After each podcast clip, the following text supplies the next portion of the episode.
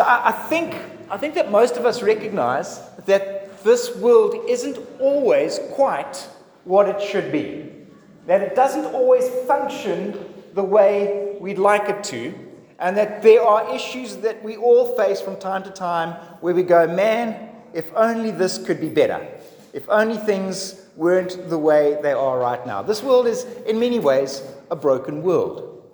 And even this morning, to just have, have uh, spoken about Sienna and just some of the, the difficulties that Mark and Jackie have faced with her, and recognizing that there is cerebral palsy here now, and that there are going to be some milestones, that there's going to be a limp, that there's all sorts of things. Things aren't quite right. This is not how it was meant to be. And I think we can all look around at different events in our life and different moments and, and different people that we know and go, this, this probably isn't what it should be we're faced with cancer, we're faced with, I don't know what kinds of other sicknesses, uh, all sorts of diseases, and you think, man, life should be different. And the reality is, when God created the world, He created a good world, a world where there was uh, peace and wholeness and health and relational happiness, because that's another uh, evidence of a broken world when relationally we fall apart with one another. And he creates this great world, and yet Adam and Eve, who are placed in this uh, place of, of peace and, and this place where, where there's meant to be flourishing and human flourishing, they choose to go their own way. They choose to establish their own little empire and decide to do things differently from how God does it. And, and the result of that is that there is brokenness. There is, there is, there is wounding, and there is, there is uh, uh the signs that this world doesn't function as it should. And the trajectory of the Bible is that one day God will fix that. That uh, the, the, the picture that we're looking forward to at the end is not just the Garden of Eden, it's the Garden of Eden that's been absorbed into a city. And, and, and there is a sense then of, of all that is broken will be fixed, all that is messed up will be put back together. And that's the grand future at the end. But in the meantime, we're waiting for that to happen. And there are, every now and then, these moments where we see a little hint of the kingdom of God breaking through, a little hint of what is to be.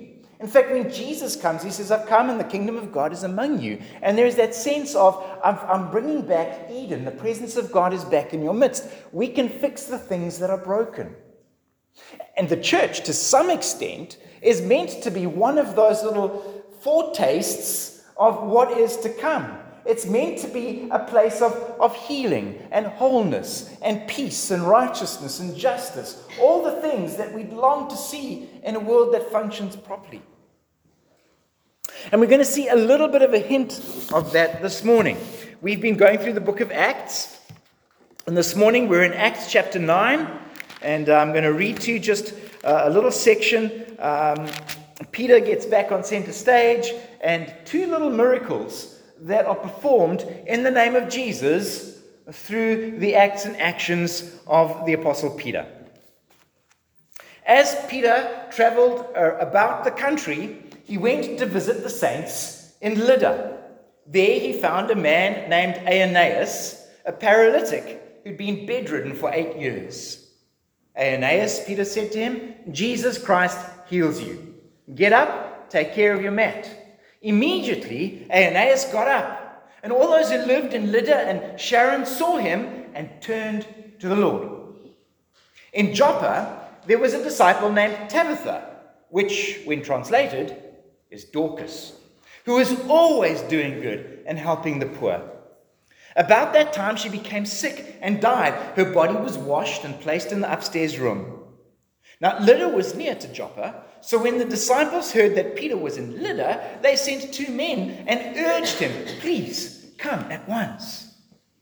Peter went with them, and when he arrived, he was taken upstairs to the room. All the widows stood around him, crying and showing him the robes and other clothing that Dorcas had made while she was still with them. Peter sent them out of the room. Then he got down on his knees and prayed. Turning toward, toward the dead woman, he said, Tabitha, get up. And she opened her eyes, and seeing Peter, she sat up. He took her by the hand and helped her to her feet. Is, is there a horse race going on? Uh, he took her by the hand and helped her to her feet, and then he called the believers and the widows and presented her to them alive. This became known all over Joppa, and many people believed in the Lord. Peter stayed in Joppa some time with a tanner named Simon. So, what we'll see over the next couple of weeks is that Peter once again takes center stage in the book of Acts. He was kind of central in the first couple of chapters. He's faded from view in the last two or three chapters. He's going to take a bit of a prominent place in the next couple, two or three chapters, and then we'll hardly hear from him again thereafter. Because, uh, right, what's going to happen now is that things are about to change for Peter.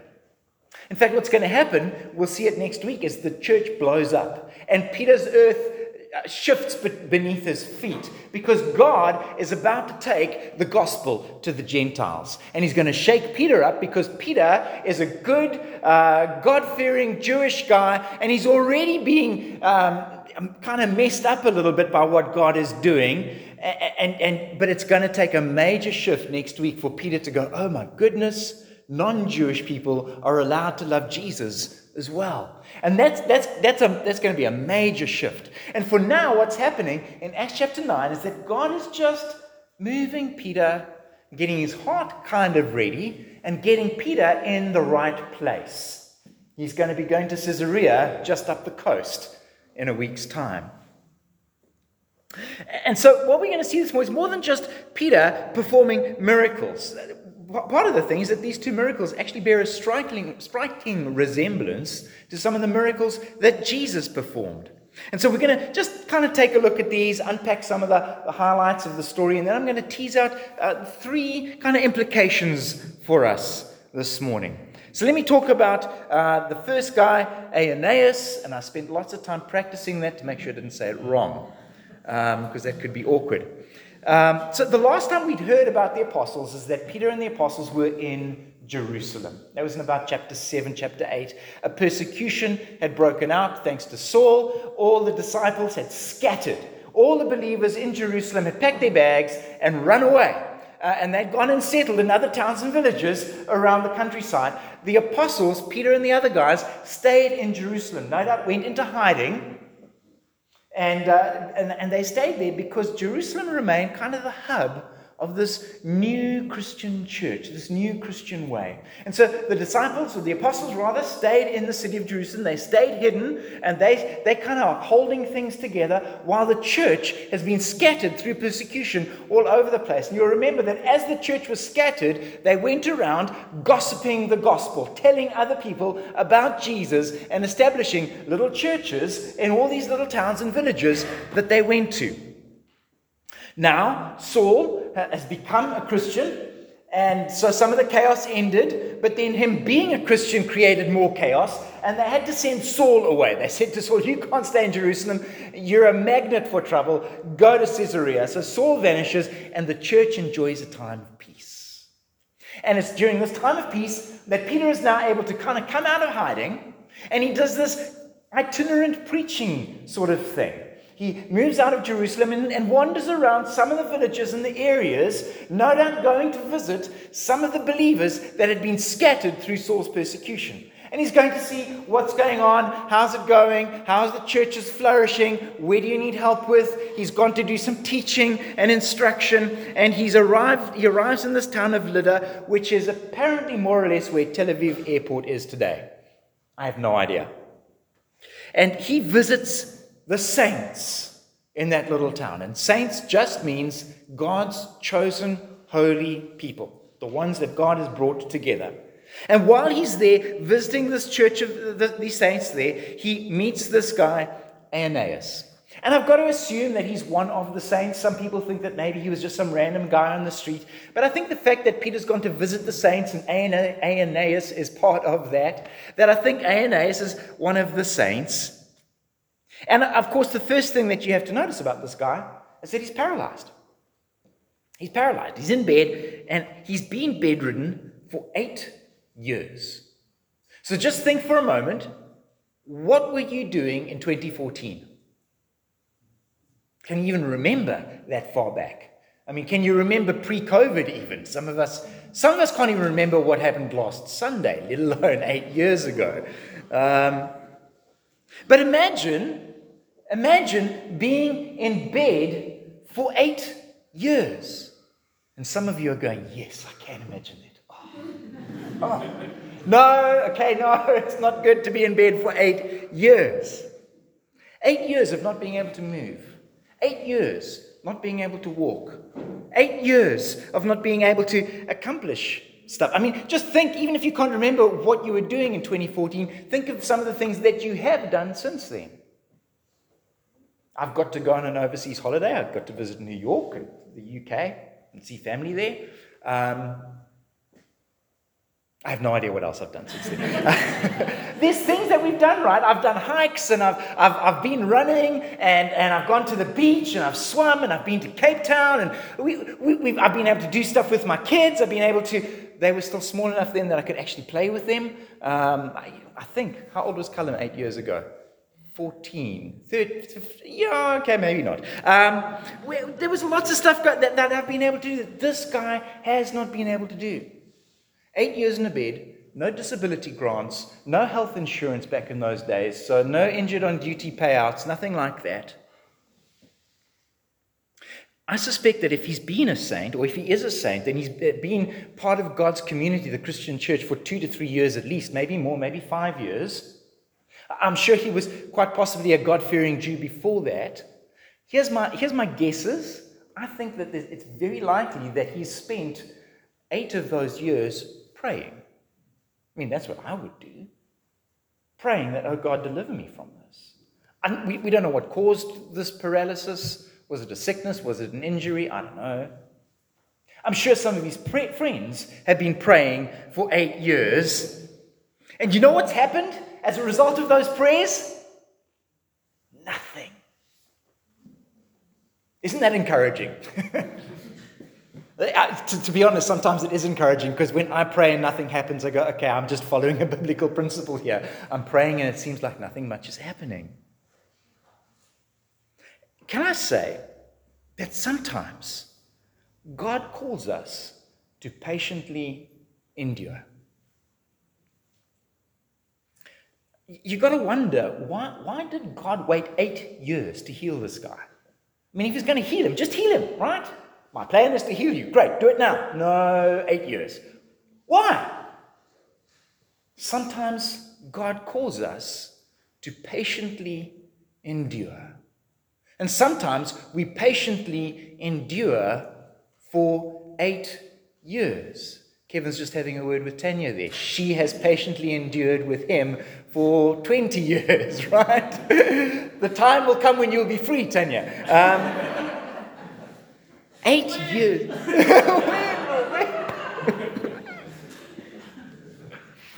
I've been told several times over the years by pastoral friends prepare your church for suffering because it's going to come. No amount of positive thoughts and big faith will prevent us from suffering. We're not going to avoid it. You're going to get sick. All of you, at some point. We can't ward off the evil days. The days of trouble will come, whether it's emotional or physical or financial or relational, whatever the case may be, the days of trouble will come. And sometimes we're going to need to be like Aeneas and patiently endure. Well, I say patiently endure, I don't know. Perhaps he impatiently endured. I know a lot of us impatiently endure. God calls us to patient endurance sometimes in suffering. And after eight years of waiting, Peter arrives. And I'm not sure what it is that prompted Peter to do this. Um, I guess the Spirit says something in him. I don't get the impression that Peter goes around all over the place, you know, Shazam, Shazam, and people are popping up and walking all over the place. But uh, whatever it is that prompts Peter at this moment, I love the words that he uses Jesus heals you. Jesus heals you. Peter doesn't heal. Peter doesn't claim to have the spiritual gift of healing. Peter just sees a man in need, feels some sort of prompting from God, and says to him, Jesus heals you. And in his need and his distress, there's this announcement, this good news.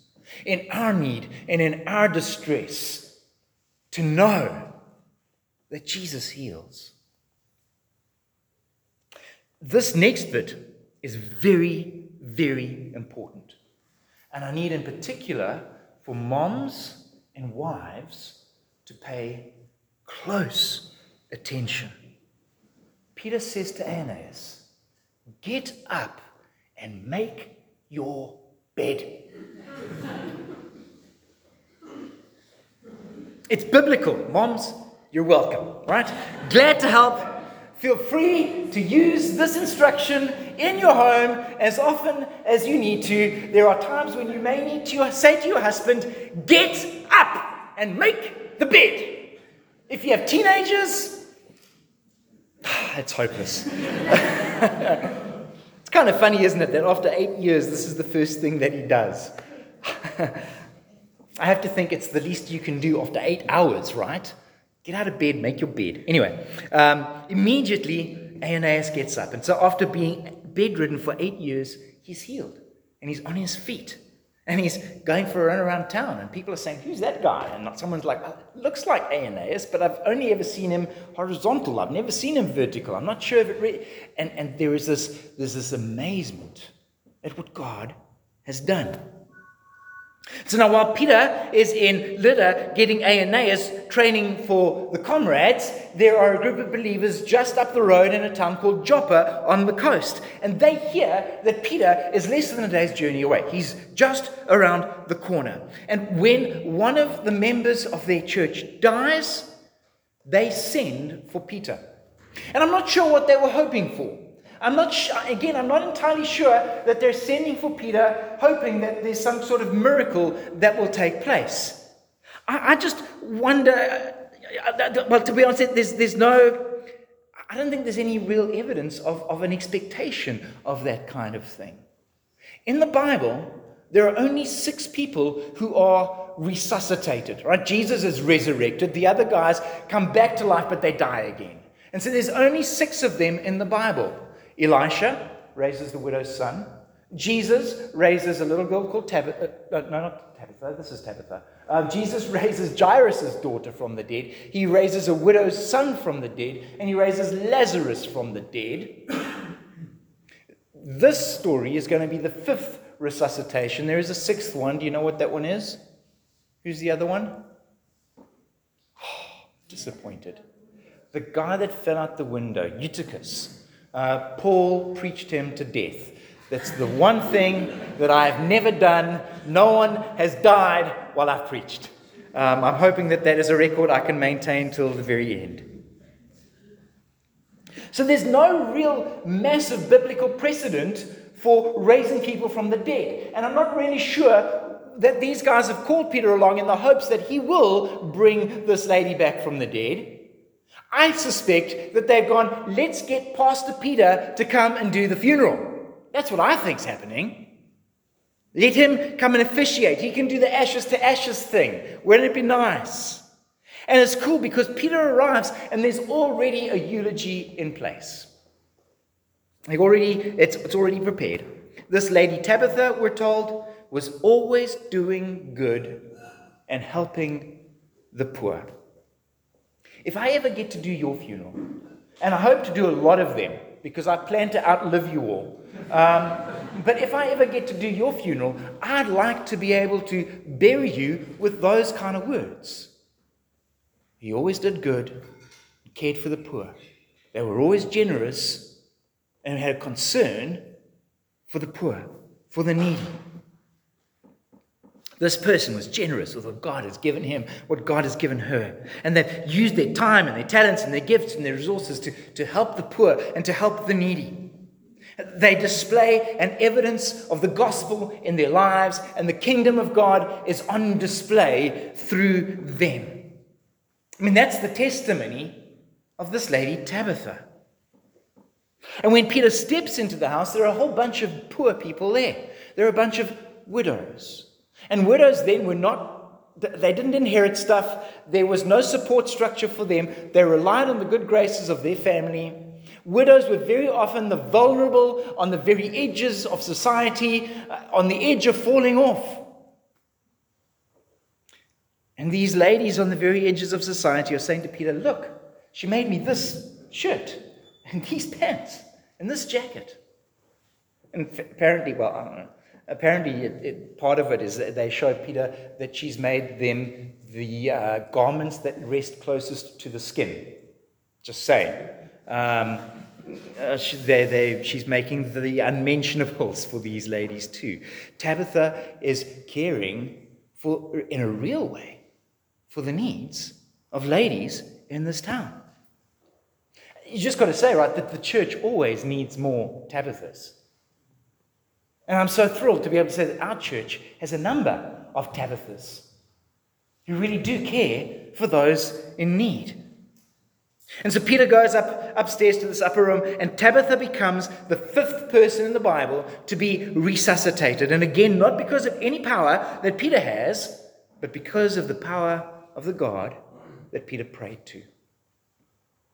So let me pull out a couple of implications from these stories this morning. I think the first one is this that it indicates that Jesus is still here at work among his people.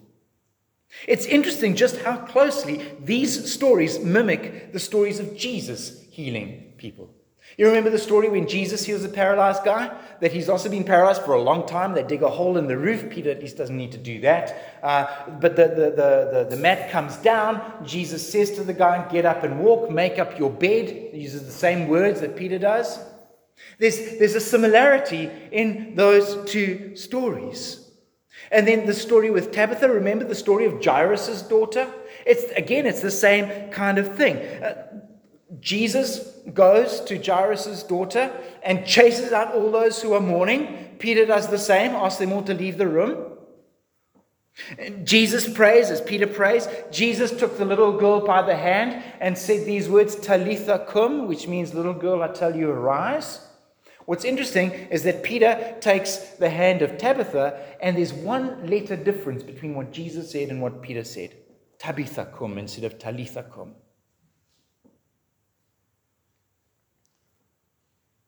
Why do we need to read about these mirrored miracles? It's been five or six years since Jesus died, rose, and ascended. It's been five or six years since Jesus is gone now. And the question is have the disciples been left alone? Are we alone in this? And I think part of the point of this story is no. Jesus continues his work. The work that he was doing, he continues to do through Peter. In fact, Luke started this, this book of Acts by saying, In my former book, the book of the Gospel of Luke, I wrote to you about the things that Jesus began to do. And the implication is that now I'm going to tell you about the things that Jesus continued to do. So some people like to say that the book of Acts is the Acts of the Apostles. Some of your Bibles will actually have that, the Acts of the Apostles. Some people say, no, no, the better, the better title should be the Acts of the Holy Spirit. But in reality, it really should be the acts of Jesus, as done through the apostles by the power of the Holy Spirit, perhaps. Jesus is still with his people. Jesus continues his work among us. Jesus has not left us. Well, certainly hasn't left us alone. If you were at our church camp a couple of weeks ago, you'll remember this story. Um, the guy on Sunday was speaking about how, how cool it would be if Jesus is actually physically present with you in your day to day goings about, and you get to do ministry with Jesus. Right? And you remember how cool it would be if you, you get to Bible study and you don't have enough croissants for everyone. And boom, Jesus provides croissants for 15. Or your, your, your mother is sick and boom, Jesus heals your mother. You come home and your dog has died. Boom, Jesus heals the dog. Your cat dies. Remember what happens, right? Your cat dies. Jesus takes up a spade, digs a hole, buries it. but how cool would it be to have Jesus working right next to us, right? And yet Jesus says to the disciples, It's better that I go away Because if I go away, I will send the Spirit. And it's always better to have the Spirit inside of us than Jesus limited to one location somewhere. We've got to go and find him. And so, yes, Jesus is at the right hand of the Father in heaven, but there is a sense in the story that he has not left us and he has not left us alone. And he has sent us his Spirit, and his work continues. He's still doing what he came to do. And I know, you know, it's been six years, or in our case, it's been 2006 years, but his work does not stop. He continues his work.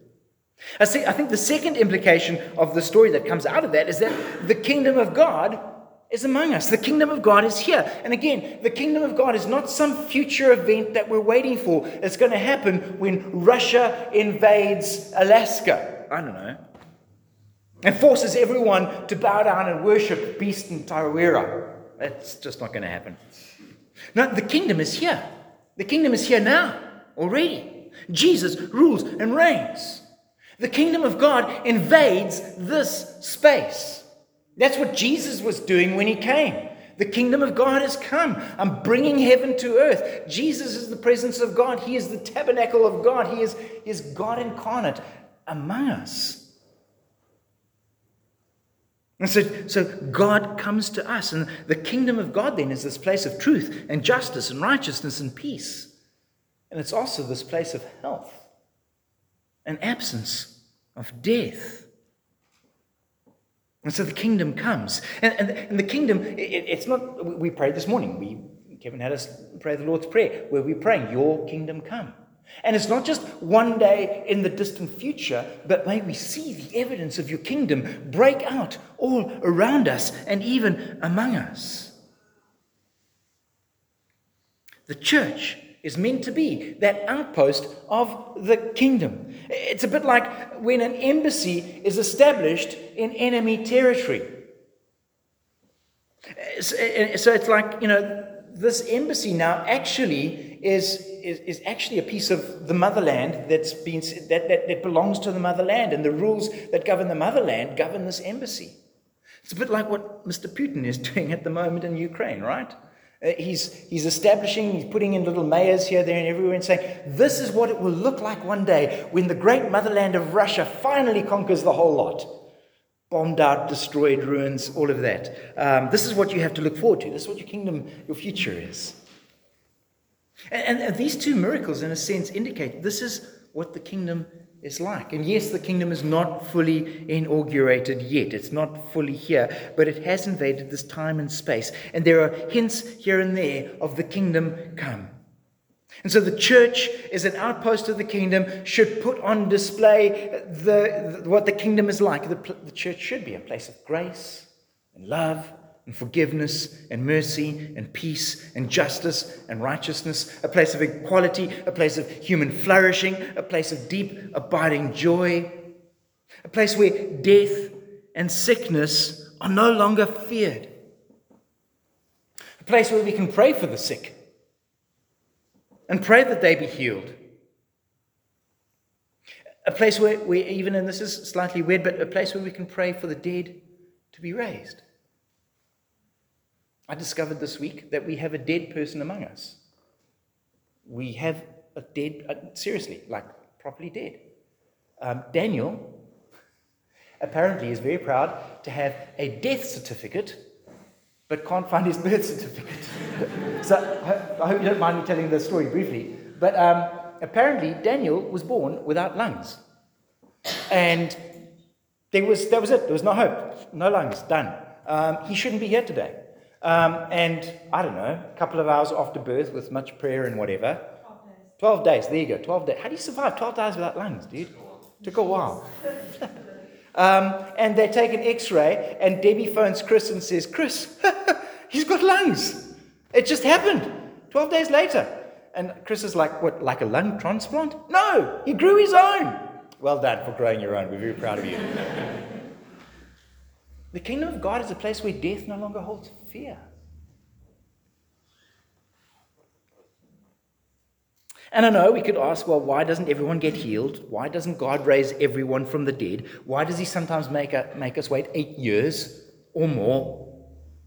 And the promise of this passage is that one day he will raise us from the dead. One day he will heal every sickness. One day it will all be over. But here and now, he calls us to patiently endure and rest on his grace. The final implication of these two stories is really is that these two stories are in many ways about us. A guy called Martyn Lloyd-Jones was a doctor who became uh, a, a, a, preacher, a pastor in the uh, beginning of last century. He was actually um, in line to be the next royal physician or whatever. And he gave that up to become a pastor. He said, I'm called to heal souls and not bodies. Um, and and he, he says every time we read one of these miracle stories, it really is a gospel parable about ourselves and about our need. And so the, final implication here is that we're all Aeneas. We're all Tabitha. We're all crippled by our sin. We're all bedridden by our sin. And I know most of us would say, but I'm not really that bad. Sin really doesn't cripple me that much. And all this talk about sin, I mean, really. But every one of us falls short of the standards that God sets for us.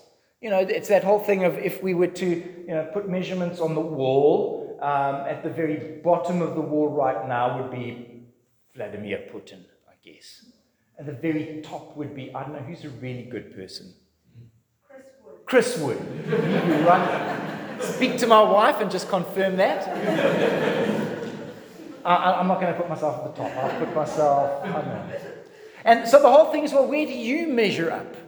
Where, where do you put yourself between Vladimir Putin and Chris Wood?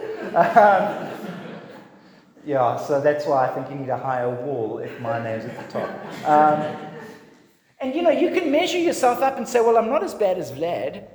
Um, and I'm a little bit better than Chris, and that's awesome. But the problem is that, that we need a wall that reaches, I don't know, to the moon with Jesus' name at the top. And kind of where you measure on this wall doesn't really make much of a dent in a wall that reaches to the moon, does it? We're a long way off. And so these, the Bible, these stories tell us that we're spiritually crippled. In fact, it tells us not just that we're spiritually crippled, but that we're spiritually dead. Later on, Paul used that, that phrase. He says, You are dead in your trespasses and, sp- and sins. And I know lots of people around the world like to talk about the, how they are spiritual. I'm a spiritual person. I'm not really religious, but I'm a spiritual person. The only spiritual thing that most people are is spiritually dead. It's only when Jesus comes that he can bring spiritual life. Only Jesus raises us from the death of our sins. And so these two miracle stories really prompt us to look at ourselves and to look at our need. To say that we're paralyzed, that we need the life of Jesus in us. We need Him to speak to us. We need Him to cause us to rise. We need to hear the words that Jesus spoke to Lazarus Arise, come out of the tomb, come out of the grave. And you may need to hear that voice today that Jesus heals you. Jesus heals you of the damages of your sin. He heals you of your broken heart. He heals you of the wounds that you suffered. Jesus heals. This passage ends with Peter staying with Simon, the tanner. Now, that's not Simon, the guy who lives on the beach working on his tan, right? This is Simon, the guy who makes mink coats and, uh, and ostrich leather wallets and whatever else. It's that whole, you know, you know what the best use of cow skin is? It's to keep the insides of the cow in, really. now, because tanners worked with dead animals, they were considered unclean by religious authorities. And so there's one prejudice that, that Peter is having to break down. Staying with the tanner would have been very, very unpleasant. The, the very best way to cure hides, the very best way to make them nice and soft and supple, is to go around town and collect what people leave in the doorstep in the first thing in the morning the night buckets with what had been filled during the course of the evening by members of the family, and to take that back to your place of work and to get your, your pelts soaking in that. It's a rather unpleasant smelling part of town. In fact, tanners were not allowed to live in town, they had to live outside of the city walls. There was a certain distance that they had to live by. Rabbinical law states that if a young lady discovers that her fiance is a tanner, she is allowed to break the engagement with no comebacks whatsoever. And Peter is at this place getting ready for a call that will soon come to him a call to go to the unclean with the gospel, go to the great unwashed, those who are defiled by their sin. And that message comes down to us through the years. That message that Jesus heals you, Jesus causes calls you to rise from the deathbed of your sin Jesus calls you into his kingdom. Jesus calls you to be the foretaste of what the kingdom will look like.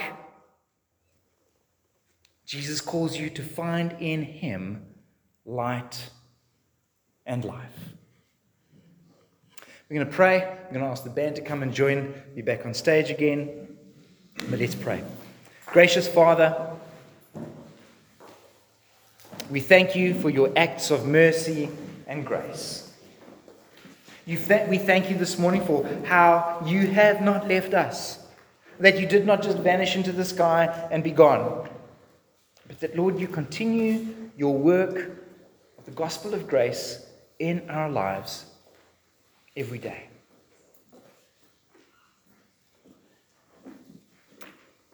So, Father, this morning I pray once more, raise us from the deathbed of our sin.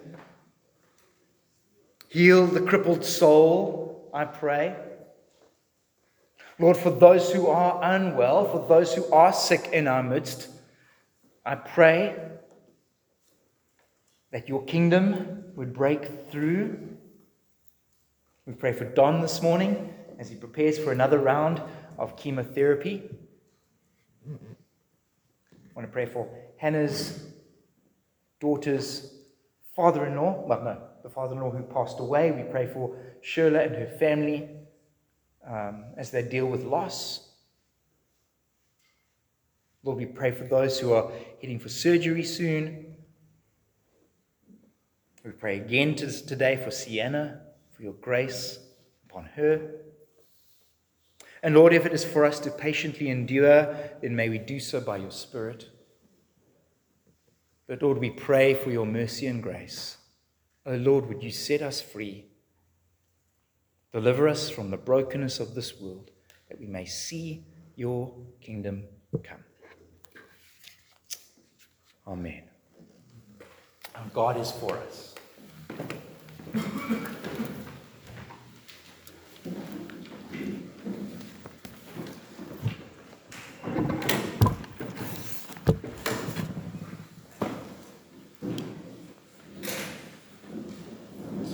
Chris. Um, let's stand and sing. God is for us.